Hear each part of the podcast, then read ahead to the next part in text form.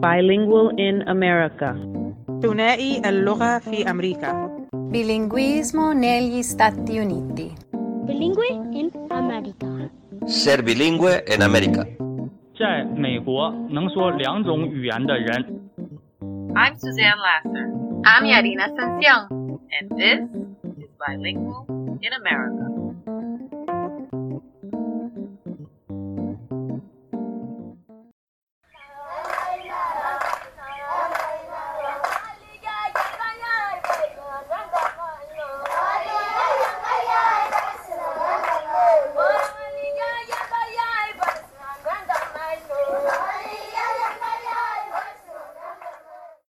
Hi, I'm Yarina Ascension. Suzanne Lasser and I had the privilege of speaking with native born New Yorker Luana Graves Sellers, who quickly discovered that weather-wise she was really a misplaced Floridian. Even though she has a degree in journalism and black history, she wasn't prepared to live on Hilton Head Island, one of the most culturally rich and historic areas of the South. A passion for her Gullah Geechee roots led her to become a cultural influencer and a preservationist through her writing, which is focused on educating others, as well as documenting Gullah culture, its history, and its people. In 2021, she started her own company, Sankofa Communications, which expanded into visual media, where she also writes, directs, and produces cultural videos and documentaries. The founder of the non for profits Low Country Gullah and the Low Country Gullah Foundation. Luana is also a keynote speaker and community activist who is doing her part to sustain and preserve Gullah Geechee culture for future generations. I'm Suzanne Lasser, and today Yarina and I are joined by Luana Graves Sellers to speak with us about a community that she is deeply devoted to and connected with personally, and that many of our listeners might be unfamiliar with the Gullah Geechee community. Welcome, Luana. Thank you so much for having me. And when you introduce yourself, I think it would be important for you to share a little bit about the Gullah Geechee, who they are, and the region that they're most associated with. The easiest way to introduce myself is to just tell you a little story. Uh, I grew up in New York uh, on Long Island, and two of my aunts would always say that they were a Geechee. And so growing up, I didn't know what that meant. And as a child, my sister and I used to always, she was very Afrocentric all of my life or our lives, and I was not. And so, because she was Afrocentric, she would always identify herself as an African American, and I would always identify myself as a Black American. But to me, I couldn't say that I was African American because I didn't know Africa where that was the the disconnect for me. I didn't know it was a continent, not a country or a specific culture. Within the last few years, I have moved to Hilton Head, and it turns out that Hilton Head is located in the Gullah Geechee corridor, which goes from North Carolina to Florida and about 35 miles inland from the sea, from the shoreline. That is the Gullah Geechee corridor and it's made up of about 350 uh, sea islands where enslaved people were able to maintain a blended culture um, from West Africa and all of the different countries that were brought to America during slavery. And so that's what the Gullah Geechee corridor and the, the culture really is. So I started with the story because as a child, I didn't know what Gullah Geechee was. I didn't have a specific culture that when I was in elementary school and doing International Day, and everybody was saying I'm Italian American and I'm Irish American or whatever, I couldn't say that the way that I can say that I am a proud Gullah Geechee American now. And so it's a culture that like you said, a lot of people don't know. But it turns out that 80% of Black Americans who are descendants of slaves are descendants of a Geechee um, culture, which is huge. It's a, a mind blowing connection that I recently found as an adult, but I always think of those children who don't know that information. I'm so honored that you're with us today and really bringing light to an important topic. What would you say are some of the hallmarks of the Gullah Geechee culture for someone who maybe is unfamiliar? It's interesting that you're asking me that because Gullah Geechee culture is African American culture. It's Black culture. It's Black History Month. You know, it's mm. it's hmm. all of those things because there is such a large percentage of people that don't know and don't identify it, that's what drives my work to spread the word that there is a culture, it's a strong culture. A lot of the traditions in the Black church come out of the Gullah community. There are just so many aspects of it because the uh, religious traditions that are Gullah were part of the original formation of the Black church. So there's a lot of that. For instance, like we just had New Year's recently. So people traditionally have Hoppin' John and collard greens and cornbread for New Year's. That's a Gullah tradition that came out of the culture. Another one is um, the watch night service that also came out of the, the Gullah culture. The food, Southern cooking, a lot of the like rice and beans and one pot dishes, those are all Gullah dishes that came out of Gullah culture. So there's so much that is truly part of the culture that people just don't know that they can make that connection with. Mm-hmm. I really appreciate um, those specific examples because I think we forget why do we do the things we do? Exactly. And, right. And what was the origin of that and the significance of that yes. is so important to, yes. to tell those stories. Yes. So Luana, you know, in addition to culture, right, here on Bilingual in America, we focus a great deal on language and all that comes along with it. Can you share a bit about the origins of Gullah Geechee language and any of the intentional efforts that are being made right now to preserve it? The Gullah culture is one of only a few indigenous cultures in America. So that's um, significant in itself, as well as with the Gullah language, because the Gullah language literally was a blending of various West African countries so that they can communicate. Think about it. If you had um, enslaved people from five different countries from in Africa, they couldn't communicate with each other.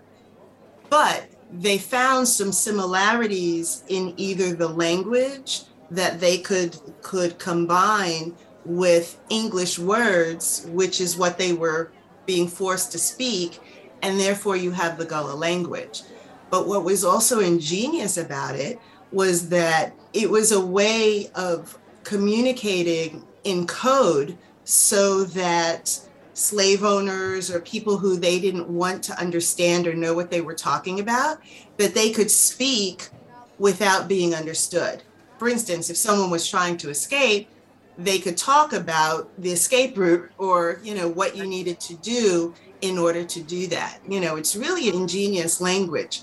Unfortunately, over time, a lot of people who spoke Gullah did not pass it down because as as education became a, a staple in being able to access and grow in your education um, once enslavement was over it became something where a lot of people were just embarrassed about speaking in the way that they spoke. And because of that, or either they were embarrassed or they were told it sounded ignorant.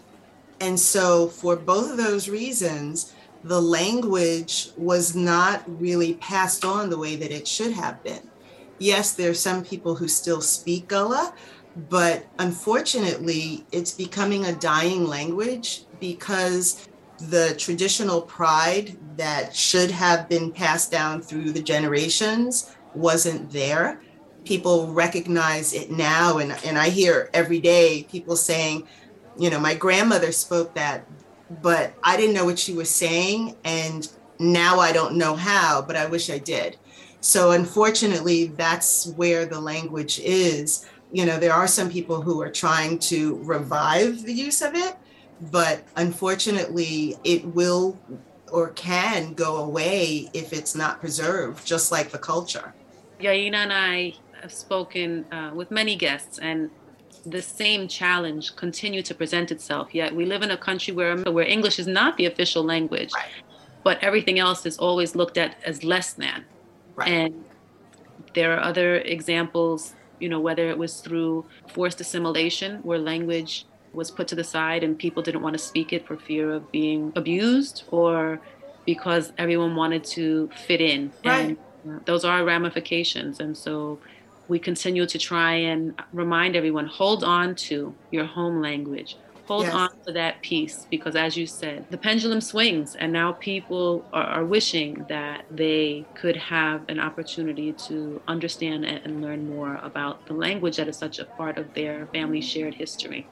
Yes. And you know, one of the things that I have a lot of followers, so I, you know, it's it's fascinating to to um, start conversations or hear the conversations that are a result of the work that I do. And it fascinates me to find that there are people who may be Gullah, don't know that they're Gullah, or they'll say someone else in the family was Gullah. And I'm like, but you're Gullah too. you mm-hmm. know, and because of that, you need to be able to understand that you have this rich, richly significant culture that is, to be honest, part of the foundations of the of America that people don't recognize the the strength and value in that. It's a challenge, but it's it's definitely a worthy challenge to take on. Absolutely. I want to shift the conversation a little bit now. Um, still connected, but you know, systemic racism is pervasive and really works to derail and delay progress and opportunities, right? In terms of equality and access for Black and Brown communities. Knowing this reality, why is land preservation and heirs property protection so vital in places like Hilton Head? Great question. Absolutely great question.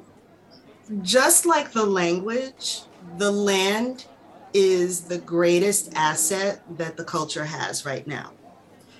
And heirs property is land that could have been purchased by an enslaved person when they came out of um, enslavement uh, back in the 1800s in a specific attempt to provide for future generations. And so basically, what would happen is that person would have the land, maybe they bought 200 acres or something like that. And when their older son, you know, got married, that son would have a house on that land, and then so on and so on and so on. Because of that generational land, and because of the proximity to the coastline, gentrification and development has been a significant negative effect on Gullah land. And so the systemic racism that is involved with that is that there are not enough protections that exist in order to enable Gullah families to keep the land that they have had for hundreds of years. And it's a pervasive problem. Uh, just to give you an example, I told you about the corridor being from North Carolina to Florida. At one point, there was um, about 1.3 million acres that was Gullah owned um, heirs property. Today, within the corridor, it's about 100,000. Now, if I take that down to Hilton Head, I know it's mind blowing, but if I take that down to Hilton Head, at one point there were 3,500 acres that were Gullah owned. Today, it's less than 700. And we're losing acre by acre every single day. There are no protections. On Hilton Head specifically, there are a lot of town regulations and even county regulations that prevented people from being able to build houses on their land. Uh, so if you come to Hilton Head and you make a right or left turn off the, the main road 278 that goes through through the island, you'll see a lot of mobile homes. And people wonder why there are mobile homes. Well, they're mobile homes because the town changed the the codes so for development. So in the past, if a Gullah wanted to build a house, kind of like the Amish, the community would come together. They would, you know, if someone was familiar with the masonry or the carpentry or whatever, they would come together, they'd build a house, and you could build a house affordably. But now there are so many regulations that any development is considered being built by a developer, it becomes cost prohibitive. And so that's why the island has the pockets of mobile homes that they do, because exactly because of that systemic racism that exists, which prevents the, the Gullah from being able to utilize their land and or build the kind of structures on their house that they, they would like to. Unbelievable.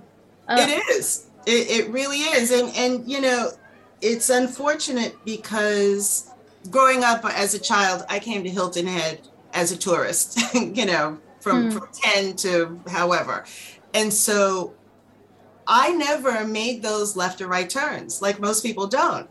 And Hilton Head is a, a world class community tourist destination, which is what it's known for the golf, the beaches, restaurants, all of those kind of things. But the Gullah community is the foundation of the island. There were Gullah who were living on the island independently up until 1956 when they built the bridge to come over. And at that time, there were only two white families that were on the island. The rest of the residents were, were um, Gullah.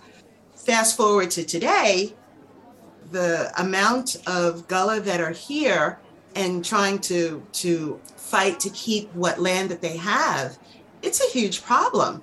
Because if someone wants to build a new house, let's say my family has had this property for, you know, since 1888 and, and my taxes are say $400 a year for my property. But if someone buys the property next door to me and decides to build a house, let's say 3,000 square feet or whatever, you know, a large size house, my taxes are now not grandfathered in, but are reflective of the neighborhood because of that development.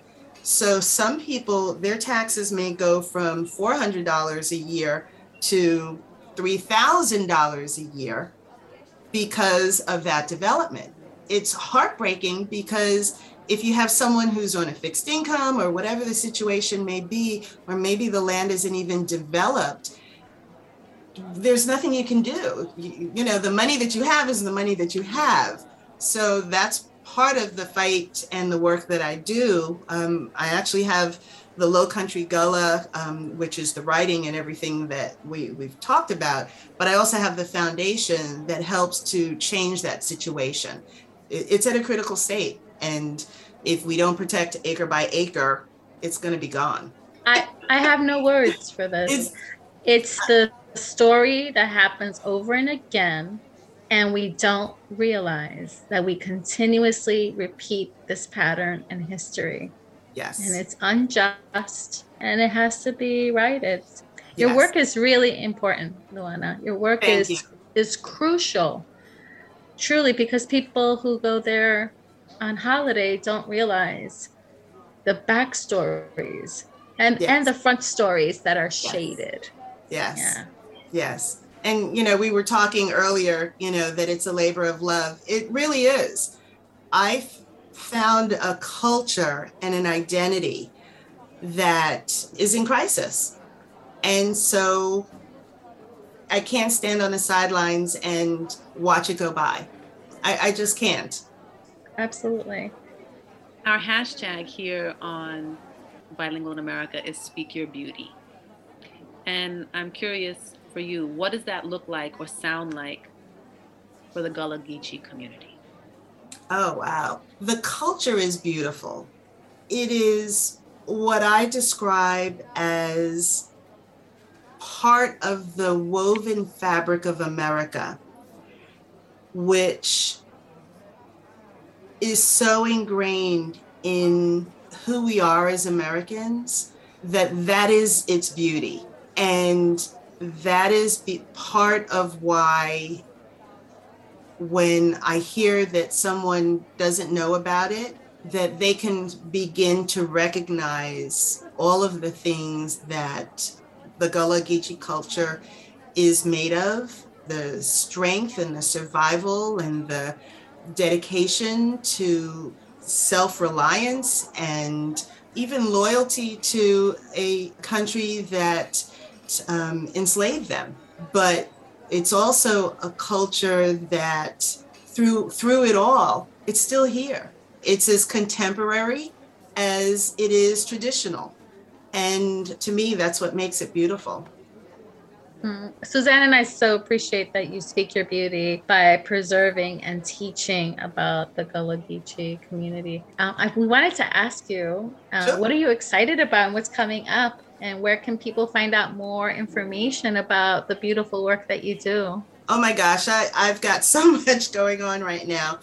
I do write several articles a month. I have a website, it's lowcountrygullah.com. And so, tons of articles and information. It's a great resource for uh, the culture, the traditions, and the history. The newest thing on the Low Country Gullah block, so to speak, mm. is I am finishing up a documentary. It's my third that I've done. Uh, the first one is uh, on Mitchellville. Hilton Head is home to Mitchellville, which is the first town for freedmen in America, uh, where they were self governed and compulsory education came out of Mitchellville uh, in the state of South Carolina. So the, the first one was on um, Mitchellville and the first families that lived uh, there. The second one is on Juneteenth, the birth of freedom, the history of the holiday from the very beginning and if you didn't know, Juneteenth was the origins of the Black Family Reunion. From that until the holiday that uh, was just passed this last year. But the but the newest one is on Harriet Tubman, who's my hero. Uh, and uh, a lot of people only know about Harriet Tubman and her work on the Underground Railroad, but she was actually a spy and she was the first Black woman to work with the Union Army to strategize and accomplish freeing over 750 slaves on the Combahee River, which is in Beaufort County, which is the county that Hilton Head is, is in. I'm shedding light on her, her story. And uh, so, in addition to the website, I also have a YouTube channel.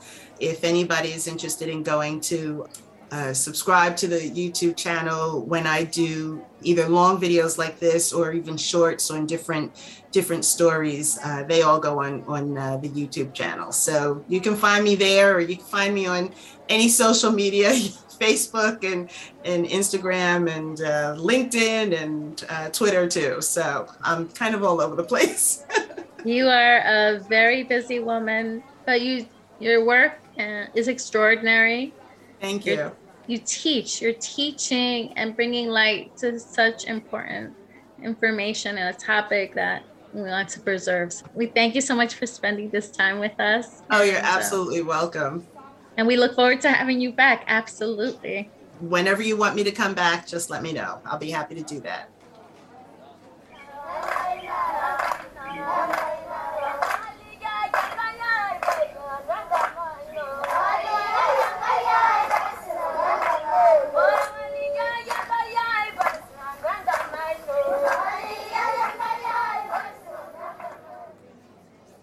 Ancestors of the Gullah Geechee people brought to this country a rich heritage of African cultural traditions in art, food, music, and so much more. To connect with Luana Graves Sellers, please go to lowcountrygullah.com. Low Country Gullah was developed to promote and document the rich, significant Gullah culture and its contributions. It is a source for all things Gullah. Until next time, speak your beauty. Thank you for your interest in the stories we share. By sharing, following, and liking our podcast on anchor.fm bilingual in America and our Instagram blog at bilingualinamerica.podcast, you are speaking your beauty. We welcome your comments and feedback. Follow us, like us, share us.